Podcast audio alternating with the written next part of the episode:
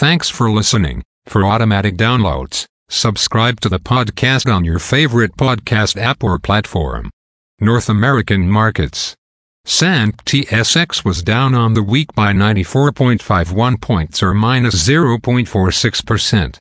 Dow Jones Industrial Average was down on the week 423.78 points or minus 1.24%. Nasdaq was up on the week by 13.15 points or 0.10%.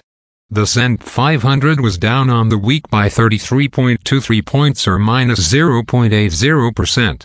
VIX futures was up on the week by 0.93 points or 5.04%. Overseas markets. The Nikkei 225 in Japan was up on the week by 301. 51 points or 1.04%. The China CSI 300 was down on the week by 12.21 points or minus 0.30%. The DAX in Germany is up on the week by 38.64 points or 0.24%. The CAC 40 in France is down on the week by 58.57 points or minus 0.78%. The FTSE 100 in London is down on the week by 92.2 points or minus 1.17%. Commodity markets. Gold is up on the week by $25.20 or 1.26%. Silver is up on the week by 60 cents or 2.37%. Crude oil is down on the week by $5.31 or minus 6.93%.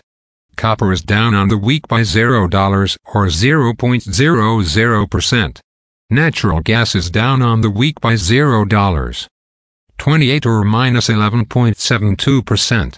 Corn is down on the week by 1 cent or minus 6.21%. Soybeans are down on the week by 2 cents and a quarter or minus 0.54%. Wheat is up on the week by 7 cents or 6.53%. The Canadian dollar is up on the week by 1.64 basis points or 1.21%. Highlights of this week's news. On Monday, to start the week, markets look forward to German industrial production and United States consumer inflation expectations. On Tuesday, markets look forward to French trade balance. On Wednesday, set to be released is German and United States consumer price index data and Canadian building permits data. On Thursday, we look forward to United States producer price index information. On Friday, to finish off the week, we receive Great Britain gross domestic product data, French consumer price index data, and Eurozone inflation information. Again, Thanks for listening. For automatic downloads, please subscribe on a podcast app or platform.